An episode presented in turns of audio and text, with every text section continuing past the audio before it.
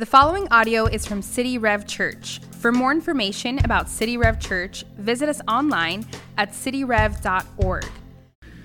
The driest places in the entire planet are the, the poles. They get no rainfall on the, on the poles. But aside from uh, the, the poles, North Pole, South Pole, the driest places in, on our planet are deserts, and there's one particular desert that is really by a long shot the driest place, again, other than the poles, the driest places on planet Earth. And to give you an idea, it is, you're thinking maybe is it, you know, the Sahara Desert? Is it Death Valley? No, it's a, it's a desert actually in the country of Chile it is called the Atacama Desert. Here's a picture of that desert. And to give you an idea about how dry this particular desert is, their average annual rainfall is less than a millimeter. That's not a lot. Less than a millimeter, that makes this particular desert the dry, uh, 50 times drier than Death Valley. That's this desert right there. Uh, the Atacama Desert is, uh, has very, very little rainfall, but there's a phenomenon that happens every few years, like every five to 10 years. It will actually get a lot of rain. Now, by a lot of rain, it's not a lot of rain by South Florida standards, but a lot of rain by the Atacama Desert standards. And last June was one of those times it got a lot of rain. It got about three and a half inches over the course of the entire month of June. Now, that does not sound like a lot. It's not a lot, especially compared to June in South Florida. That's not a lot. But for the Atacama Desert, that is like a flood. Got a ton of rain by their standards last June. And every time that happens, every five to 10 years, a phenomenon happens where things start to bloom for a short period of time. And last fall, after that that uh, rainfall, this is what the Atacama Desert looked like. Uh, I've got a picture of it here. Check out this next picture. Across that desert floor for a few months in late fall, and this is, uh, again, every five to 10 years, they call it a super bloom, where the desert, again, which once the most driest place, is carpeted with flowers. Some of the flowers are like these purple uh, flowers. Some are magenta, some are bright gold, some are, are snow white, but they carpet parts of the desert with these unbelievable, glorious flowers. Now, how does this happen? How does this dry, cracked, withered, a part of the world suddenly bloom? Like, how come it doesn't just turn after a few inches of rain into kind of like a, a dirty, muddy, salty swamp for a couple days and then go back to being a dry, cracked land? How can it suddenly bloom after five to 10 years of almost no rain? In fact, there are parts of the desert that, have, that doesn't see any rain at all for decades. Like, how can it suddenly bloom? And what scientists have discovered is that there, there are seeds down in that cracked, dry ground that lay there in the dryness, dormant. And all it takes is just a little bit of water, just a little watering on those dormant seeds. And all of a sudden, some of the most beautiful life just blooms right out from that cracked, dry ground. Now, I, I share that uh, with you, and I, I'll bring it over to what we're talking about today. Is so often in our lives we can go through seasons where we feel more like the first picture than the second picture. We can go through seasons where our lives feel like we're in a, a desert season, or maybe we just look back at our life and say, a desert life. And maybe that dryness is the harsh, withering conditions we're walking through. Maybe it's just the scorching, wind-swept barrenness of our circumstances. We're walking through difficulty, relational difficulty, maybe financial difficulty, medical difficulty, professional difficulty, financial difficulty. Maybe we're walking through difficulty and we just feel just withered and dried out because of the circumstances we're walking through. Or maybe for others, you'd say, no, it's not as much my, my, my circumstances, it's more like what's going on inside. I just feel like there's no life inside. I just feel dried out, apathetic, numb, unhappy, deep down inside. Maybe you're walking through a season of spiritual dryness, and maybe you would say, Hey, I'm, I'm a Christian. I'm a follower of Jesus. Jesus is my Lord and Savior. I believe in what Jesus did on my behalf. But if I'm honest, I have seen other seasons of my life where I felt like that was electrifying my life. I was alive from the inside out. I had joy, I had passion, I had, I had, uh, in the midst of that drive for the kingdom of God, I still had this peace that passes understanding, and I just, I, I was on fire. But I, I just, in the last several years, or maybe the last several decades, that's just dried out, and there's just not much left of the spiritual fervor inside. I just feel dried out. Well, I love the example of the Atacama Desert because if you're walking in either one of those scenarios and you feel like you're walking through a desert right now, if you have the seeds of the gospel planted in you, then sometimes all that it needs is just a little bit of watering for that life to start blooming again. You say, How can I get that?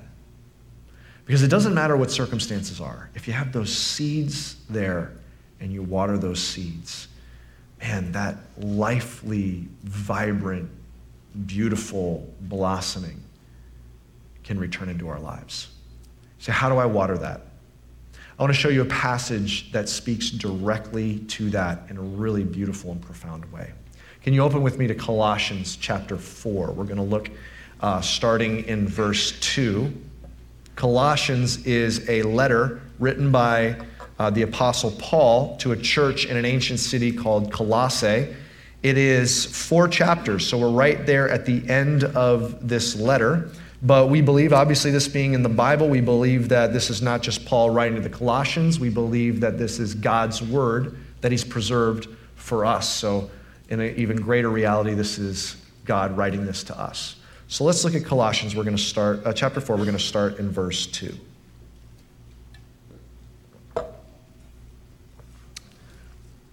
Here's what Paul says Continue steadfastly in prayer, being watchful in it with thanksgiving.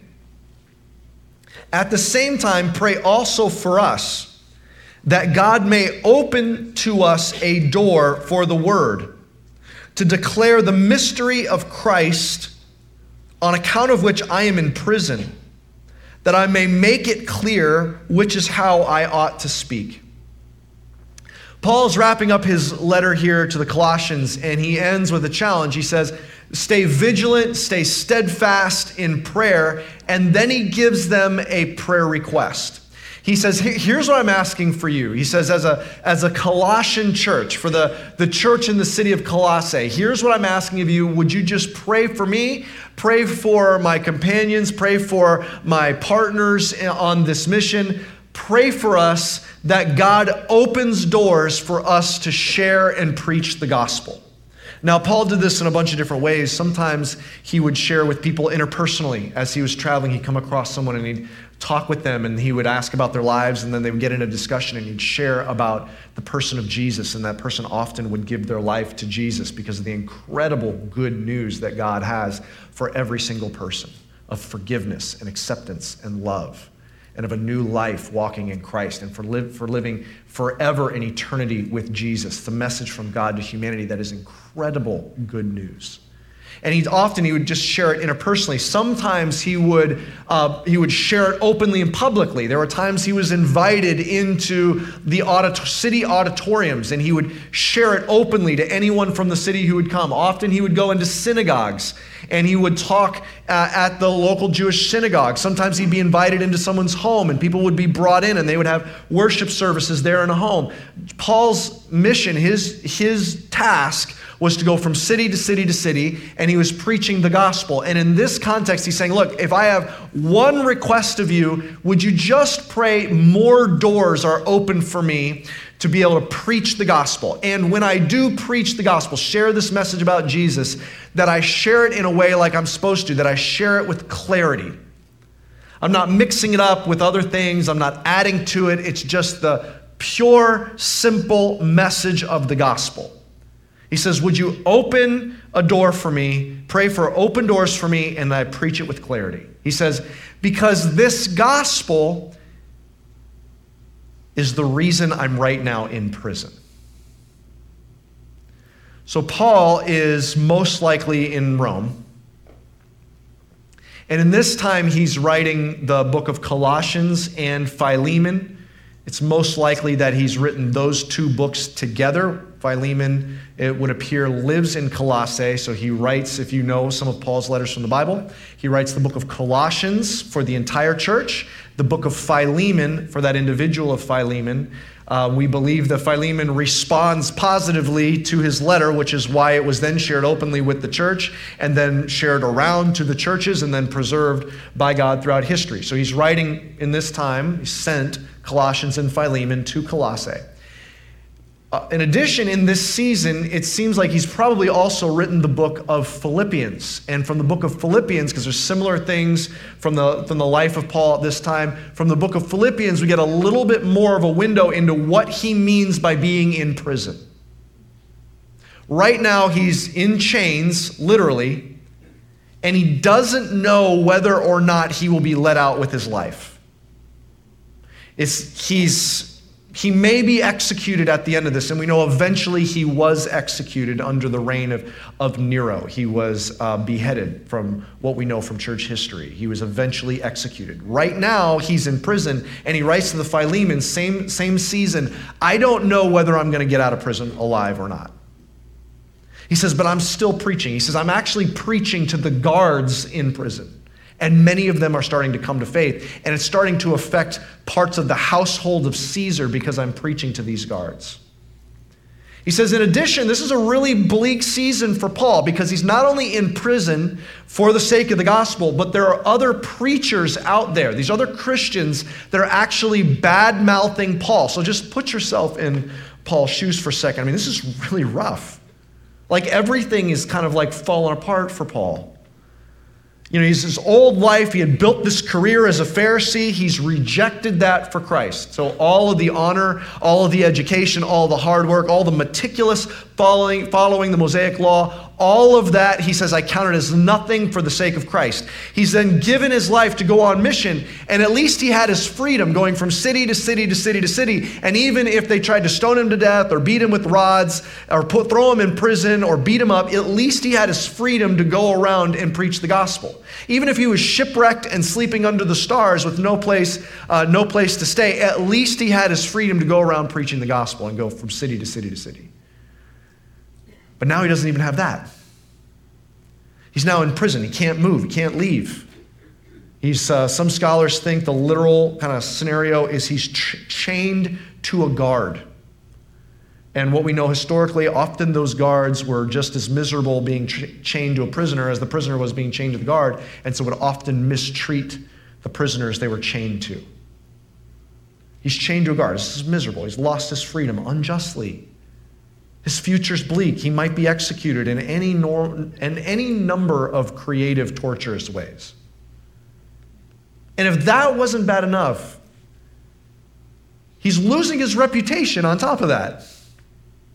People are bad mouthing him. Friends, they're turning, his, turning their backs on him. They're stabbing him in the back. Okay, so look at Paul's life situation, okay? And he gives one prayer request to the Colossians. I don't know about you, but what strikes me as there's something like notably absent from his prayer requests.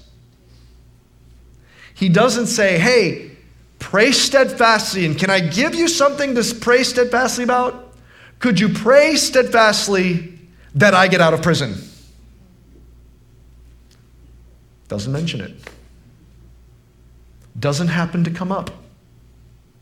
He says, I'm in prison and pray that God's, God continues to open doors for me to preach the gospel and share it with clarity. He still has his eyes focused on opportunities to bear fruit for the gospel. He's still seeking first the kingdom of God. Okay, we have, well, maybe, I mean, it's not the end of the letter. Maybe he circles around. Let me just read you the end of the letter. I want you to see the mode Paul goes to. Let me just read how the rest of the letter reads. Let's just pick it up in, in verse 7. Here's all of his kind of personal information. Here's what he says Tychicus will tell you all about my activities. He is a beloved brother and faithful minister and fellow servant in the Lord. I have sent him to you for this very purpose, that you may know how we are, that he may encourage your hearts. And with him, Onesimus, our faithful and beloved brother, who is one of you, they will tell you everything that has taken place here. Aristarchus, my fellow prisoner, greets you, and Mark, the cousin of Barnabas, concerning whom you have received instructions. If he comes to you, welcome him. And Jesus, who is called Justus. These are the only men of the circumcision among my fellow workers for the kingdom of God, and they have been a comfort to me.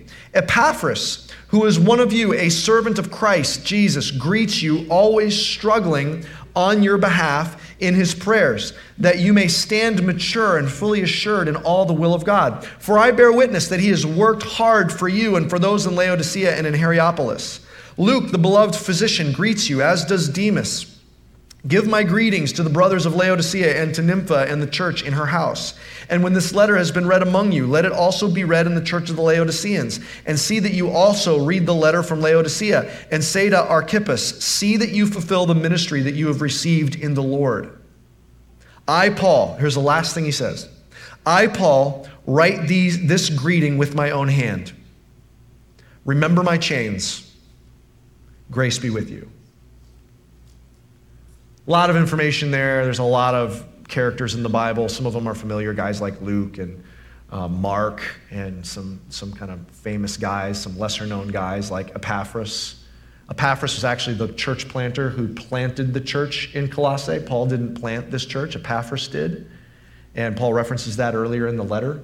And he gives them an update on their original founding um, pastor or apostle or founding pastor of Epaphras and says he just continues to labor over you, praying over you, struggling in his prayers over you. You just see a window into Epaphras' prayer life, thinking back on these uh, men and women in this church, this budding church.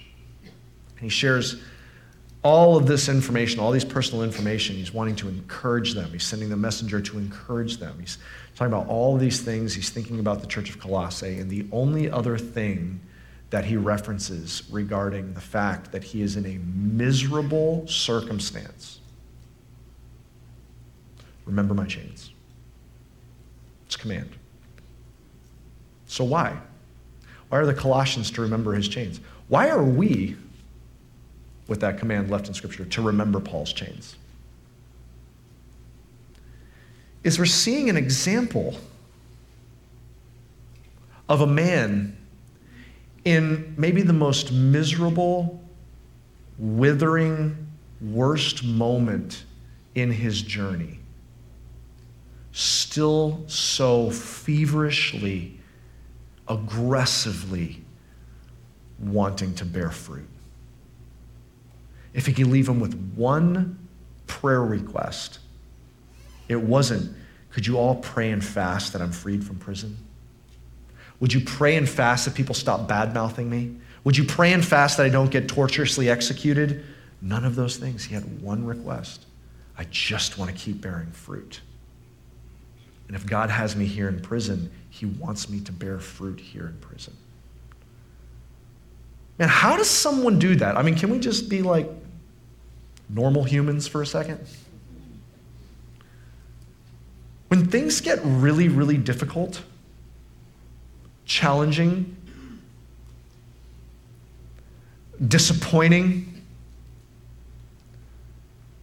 I tend to get more self focused. It's a tendency for humanity where we tend to be like, we feel sorry for ourselves. We kind of look down at ourselves. We just keep saying, oh, when will this be over? God, help this be over. Can you pray this is over? Everyone pray that what I'm going through right now is over. And, and I just, I got to get through this. And when will this happen? I, I need help. I can't, I need to get through this. And what, God, where are you? And I, it just, we can tend to so much when difficult things are happening, when things are just dried out, we're withered and, and beat down by the harsh sun or the, the, the, the punishing wind of whatever drought that we're walking through. Man, we're walking through that, it can so often turn our focus inward. so desperately trying to feel some kind of comfort or happiness and joy, and we take our, our eyes off of fruitfulness. We actually forget about fruitfulness. We actually don't do what Paul says. We actually often excuse a lack of fruitfulness because of a difficult season. We say, well, look, clearly I can't focus on that, or I can't focus on anyone else, or I have clearly I have nothing left to give because I've got all that I can manage here with a difficult circumstance. And that seems perfectly normal. Even as I say that, that seems understandable. But Paul's giving us a model. He says, Remember my chains. He's saying, Look at the manner of life I'm living while going through this difficult season. And here's what's crazy we have this picture from the book of Colossians and also Philippians, by the way, of how to walk through those dry and withering seasons.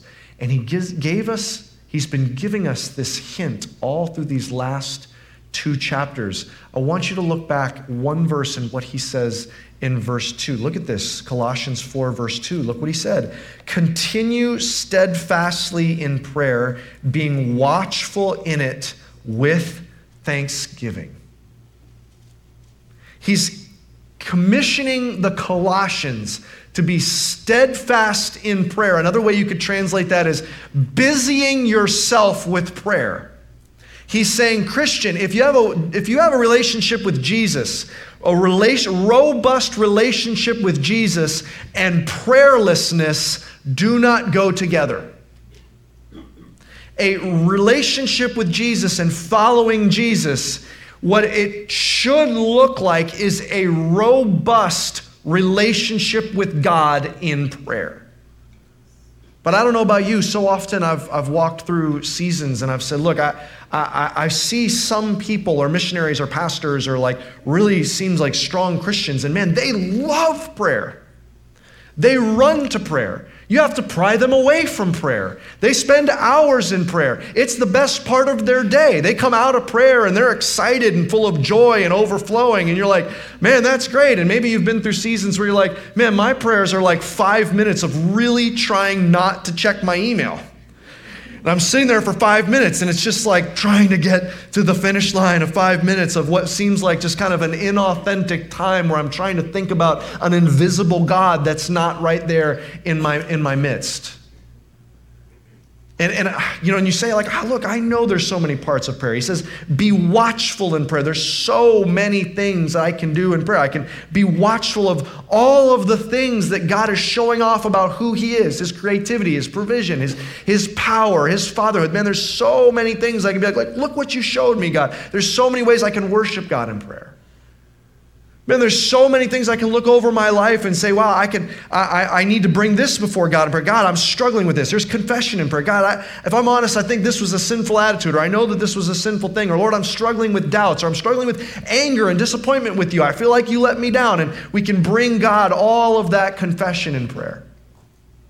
We can bring all the things that we're walking through in prayer. We can be watchful over our spouse's life, our husband or our wife. We can be watchful over our kids' lives, watchful uh, over our friends' lives. We can be watchful over our lives and be bringing these, these requests to God. Be watchful over our, our health and be watchful over our, our jobs and watchful over our cities. Be watchful over our churches in prayer. There's so much to talk to God about in prayer. Man, I, I, can, I can then be watchful and diligent like Epaphras and praying for my friends and my church and my members of my small group, the people I serve with, and I can be my coworkers, and I can be diligently digging in in prayer and taking things down and writing down so I don't forget to pray faithfully for these people. There's so many, I mean, there's enough content to fill our prayers for hours every single day. And maybe you've had seasons of that. I, I, feel like I've probably had, I know I've had seasons of both. I have seasons where prayer was just alive and vibrant, and then seasons where it seemed dry, like I'm crawling along. But Paul is saying, no, have a, a busy, urgent, devoted, steadfast, active, vibrant prayer life. That's not just for missionaries and super Christians. It's for all followers of Jesus. So, how do I get that? he has now, for the fourth time in 12 verses, commanded us to do something and just sprinkled this little ingredient on top, like this little secret ingredient. It's right all in the end of Colossians. 12 verses, four different times he's done that. He says, Be steadfast and watchful in prayer with thanksgiving. There's this secret at the end of Colossians that he keeps weaving through, this secret ingredient. That's not just a nice thing. It's not just, a, I probably should do this. It's powerful, and he wants to release the power of this in your life and in my life. It's the power of thankfulness. Paul's saying, Look at my life. Okay, what is he saying in this passage? He's saying, Look at my life. He's kept his eyes on fruitfulness despite this difficult circumstances. He said, Watch my life. Here's what I'm challenging you to do have a robust prayer life and be thankful. And similar to how in Philippians, he's going through this difficult time and he's just commanding them to rejoice and rejoice and rejoice and rejoice. In Colossians, he's going through a typical time and he, difficult time and he keeps saying, Be thankful, be thankful, be thankful, be thankful. He's saying the secret ingredient of thankfulness. And just like he's, he's sprinkled it into these other areas of our lives, He's now sprinkling it into prayerfulness. See, why is it that sometimes we struggle to pray? First response is, I'm just really busy right now. Let's just call that out what it is. We know that's not true. Prayer, it does require set aside devoted time, but it costs nothing else. And we make time for our priorities. And we know that if all of a sudden blipped up on our schedule the opportunity to meet with like someone we really admire, we would move everything aside and meet with that person. And prayer is getting the full attention and audience of God, the most powerful being who can move galaxies, who loves you and is for you. So we know it's not a, it's not a time issue. It's a priority issue. So let's dig a little deeper. Why don't we make prayer a priority? And I, here's why I think often prayer is no longer a priority in our lives. I think it's no longer a priority because, one, we really just don't think it's very productive, and two, we don't think it's very enjoyable. And so we have really two segments of our life. We have the part that we're very productive in, and then we have our leisure where we're pursuing enjoyment. So we have our productive part, it's work, it's business, it's you know the details of, of running a family and a household, it's all the productive stuff, and then we're exhausted, so then we need to recharge and we pursue hobbies and Netflix and the spa or whatever it is, and we pursue things that we are refilling ourselves with, and there's not necessarily anything inherently wrong with some of those things, but we don't carve time out of the productive side for prayer, and we don't carve time often out of the enjoyable side for prayer. So it's probably because we don't think it's very productive, and maybe because we don't think it's very enjoyable. So we don't prioritize it in either of those buckets. And yet we logically know that that cannot be true. I mean, God is, we know the Bible calls us into prayer, and we know that prayer, does, the Bible tells us, persistent, continual prayer, praying and pushing into th- things that are according to His will. We know that prayer moves things, that He's calling us into relationship to join with Him, and that He wants to work through those prayers. We know He does that, and we know the one we're praying to moves mountains. He can move galaxies. He could reorient the orbit of our planet. He actually had the sun stand still at one point for the armies of Israel. Like, we know that prayers can do incredible things. In fact, Jesus said, like, prayers can move. You could, you could, in faith, have this mountain pick up and be thrown into the sea, and it would. I mean, Jesus says that kind of thing. So, like, we know cognitively, like, it actually would be the most productive thing. Like, if God answered all of our prayers, we could actually then, like, have nothing left to do. Like, I mean, He we know that conceivably, theoretically, there's nothing that could possibly be invented more productive than prayer. And when it comes to the enjoyment side, I mean, we know theoretically, to say that prayer is not enjoyable, that can't be true. We just don't know how to activate it. I mean, we're going to the source of the one that invented all of that is alive and joyous and life giving. He is the source of life. He's the source of joy, and He's calling us to joy.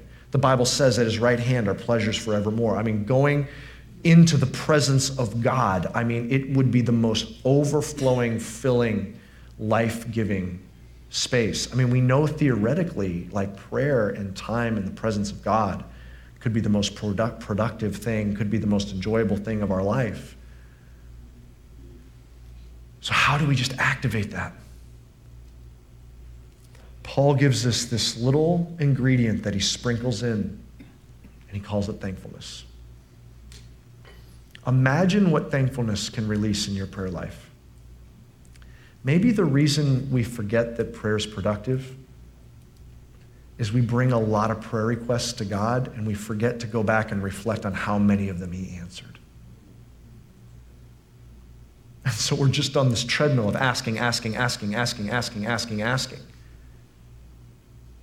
And we've never stopped to, to, be, to marvel at the fact He's like, okay, yes. Or, I'm going to say no because I have something better. Or, yes, but maybe not at this moment, but because I've, I've got a couple other things I got to work out first. And maybe the more, if we just stopped and thanked Him for how much He was answering in our prayers, we'd actually see right before us how productive prayer actually is. We'd see how true it is. But if we never pause and say, I got to review, Lord, I asked for this, and you did it. It's incredible. Thank you. We'd start to realize right in front of us how active God is in our lives. And we'd be, we would be energized to the reality of how productive prayer is. Maybe the reason that prayer is not enjoyable is because instead of stopping and thanking Him for all of the incredible things in our lives, we get into this selfish mode of prayer where it's all, it's really complaining of all the things He's not yet done. And so it's a drain. It doesn't fill me with joy. But if I entered into prayer with thankfulness, it would release this joy in my life. Here's what I want you to see. Can we zoom out for a second? We've been working through this series, uh, Cultivate, and it, he begins and he ends in this similar note. He's calling us to a life that is living out this incredible fruitfulness. I think that's what you want and what I want. I want my life to matter. I want to be used by God for God. I, I, want to see God doing things for the sake of his kingdom in my life. I think we want that. I think you want that, and I think I, and I want that. And yet, so often, what happens is we get to a place in our life where we're going through a difficult season, or we're going through things of disappointment, or, or it's hard, or it feels dry. And what happens is when it comes to fruitfulness, in what, what all we know to do when things are difficult is we retreat and we say, Look, this is just not a good time, God. This is not a good time to be used here. This is not a good time to pursue my mission. It's not a good time to be mobilized and do what you want me to do. This is not a good time to like be like inviting people to church. I just got too much on my mind. Is not a good time to serve at my church. It's not a good time to like really dig into my marriage. It's just it's just too hard. It's too difficult. It's not a good time to like really pour into my kids. It's not a good time to really invest in relationships because I'm just empty. And so, what we do when things get difficult, instead of pushing into fruitfulness like Paul did, what we end up doing is we retreat. We don't know what else to do. And through this entire section, what Paul's been teaching us to do is instead of retreat from living a life that God is empowering you to fulfill the good works He's prepared before time began for you to walk in. Instead of retreating from bearing fruit, he says, refresh. Refresh your life. I mean, walk, through these, these four. Let's bring this series, let's tie this up. Let, let's look at these four weeks. Week one, we talked about how much we love community, we love friendships, we want healthy relationships, but we get hurt. And so, what often happens is we get critical and we recoil from relationships. And Paul says, throw Thanksgiving in there. And all of a sudden, we realize how grateful we are for some of these relationships. It doesn't take all the difficulty away, but it inspires us to have the ability to forgive and to work through and pursue relationships. Because if we want thriving lives, we've got to pursue friendships and relationships. Or, or we're going to dry out. And so he says, sprinkle some thankfulness in there. And then we talked about our relationship with God. And he says, Look, here's what I want to challenge you to do worship God, like musical worship, singing to God with thankfulness. Because so often we forget that the role of worship music from cover to cover in the Bible is to soften our hearts, draw us into worship, and remind us of all of the many things we have to give thanks to God for all of his attributes and all the work of the gospel in our lives. Relationships, personal worship, they're so life giving. Last week, Pastor Craig taught us, he said, through this passage of scripture, this passage is talking about look at all of the things in your life today that you can give thankful for. Give thanks for. Why? Because we can so get in this cycle of discontentment, constantly focus on what we don't have, constantly striving for the things that we don't have. And God's saying, He's calling us back, says, look at all that you do have it's unbelievable. And then this week, he's saying, look at this prayer. It's often we're prayerless because we've not stopped to realize how productive we can be in prayer and how life giving prayer can be. And thankfulness is this ingredient that we sprinkle in our life. It brings prayer, it brings contentment, it brings worship, it brings relationships. And all in this context of Paul urging us to continue to bear fruit in our lives. For the last three weeks, if you've journeyed with us, we've been in a um, we, we've done what we call the 200 Reasons Initiative, where every day, waking up 10 things to thank God for. You always have so many things to thank God for. Here's how I want to challenge you to walk out of this series. So every morning, begin your time of prayer thinking back and thanking God. What are the things I prayed for yesterday? What are the things I've been praying for that you said yes to? And let that release not only just joy but reminding all that God is doing and how active He is in prayer. I, I want to close with this. So often, we walk through seasons of our life that are just so dry and cracked and withered. But if you have the seeds of the gospel, all it takes is just watering those seeds He's given us the way to do it, water those seeds. And one of those key things is just watering those seeds with some thankfulness and prayer and let that life bloom again. But some of you, the reason that your life feels dried out is you need the gospel. And maybe you're running away from God or running away from the church, or you're just distant and running because it's like, no, I just, I don't want to return to all that religion. I mean, I can't handle all that right now. Like I've got so much I'm working on right now. I can't, I can't deal with the fact that I'd have to add all these spiritual chores. You're not being invited to religion. You're being invited to a relationship with God. You're being invited to Jesus.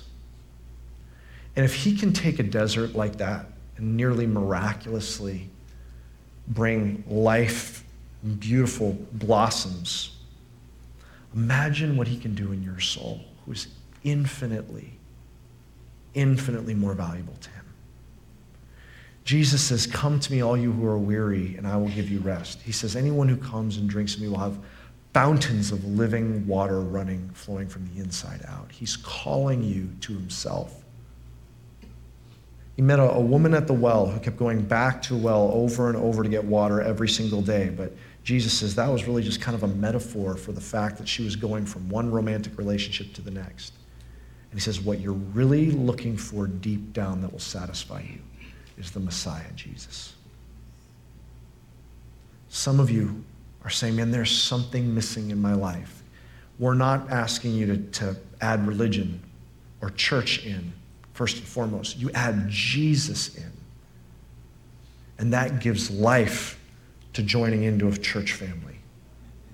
Bring Jesus into your life. He died on the cross to pay for your sins and rose again that you could live forever in heaven. He wants to forgive you of all your sins, past, present, and future. Send the Holy Spirit, the same Holy Spirit that hovered over the earth before creation, was brought forth. It's the same Holy Spirit that wants to settle in your heart and bring life to you from the inside out. Put your faith in Jesus today. Would you bow your head and close your eyes with me?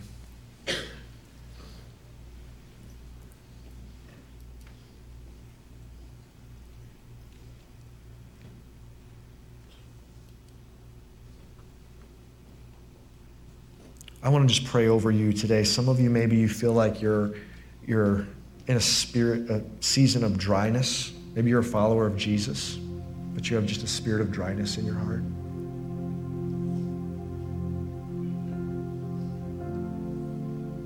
If that's you, just confess that silently to God. Just say, Lord, you know that I'm, I'm just not, I'm just dry.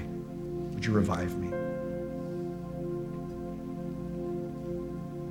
Lord, I pray that you would do that for those believers that they want those rivers of living water flowing up and out of their hearts. I ask for the Holy Spirit to fill them in greater capacity today. Would you do that work? Others of you are here and say, Look, I've tried everything else, but I just feel dry. I've been resisting God because I've been pursuing other things, but I just, I, I'm ready to try Jesus. Jesus, I'm ready to take a step and follow you if that's what it means to get the life that I've, I've longed for, just some joy and purpose in my life. I'm, re- I'm ready to be rescued by you. Surrender to Him. I want to lead you in that prayer. So if that's you, just silently in your heart, just pray this. Say, Lord Jesus, just right now, just say, Jesus, I surrender to you. I'm ready to take a step. I want a relationship with you. I need to be rescued from my sin. Please forgive me. I make you my Lord and my King. In Jesus' name, amen. Hey, if that was your prayer just then, um, I want to encourage you, if you're watching online, go to cityrev.org slash faith. If you're here, you can go to cityrev.org slash faith. And even better, if you're here, um, you can go to the, the front lobby. We've got a Bible for you. Just go to that guest services and say, hey, I put my faith in Jesus. I would love to have a Bible. We'll put a Bible in your hands as you leave. Church, we're going to close with a song where we're going to be reminded of all the things we've witnessed God do, all the things that we've witnessed Him, him do in our lives to revive our faith, to revive uh, those seeds of the gospel, to bring gratitude out. So, would you stand with me as we close with this? Thanks song? for listening. For more resources and to check out other teaching series, please visit our website at cityrev.org. If you would like to speak to somebody about beginning a relationship with Jesus or ask any questions you have about this teaching, you can email us at podcast at cityrev.org.